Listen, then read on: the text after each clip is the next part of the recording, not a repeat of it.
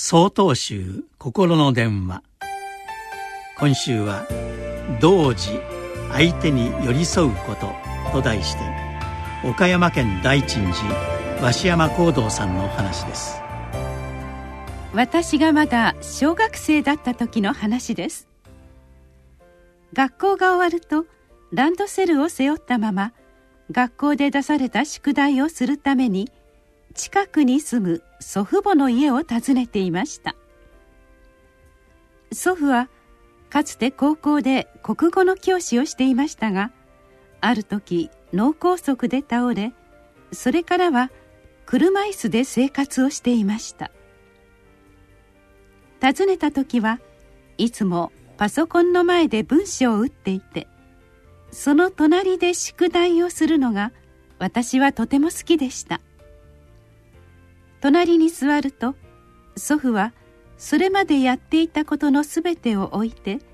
私のためだけに時間を費やしてくれました。知らない言葉が出てくると辞書を取り出して「じゃあ一緒に調べよう」と言いわからない問題があると一緒になって考えてくれました。しかし調べると言っても辞書は私が引きわからない問題は時間がかかっても私に答えを出させるよう優しく導いてくれました。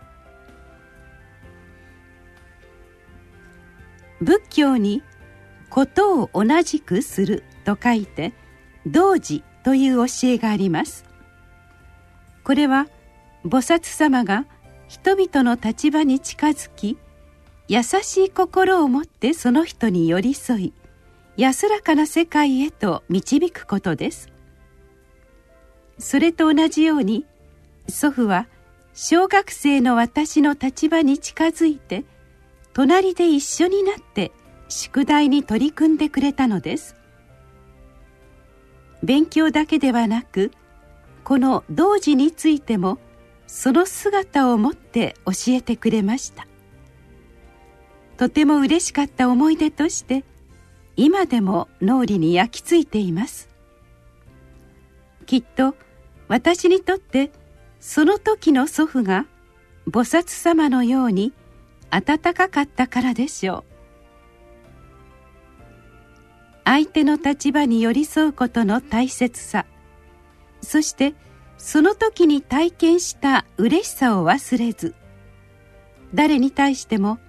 祖父が私に接してくれた時のような心持ちで接していきたいと思うのです。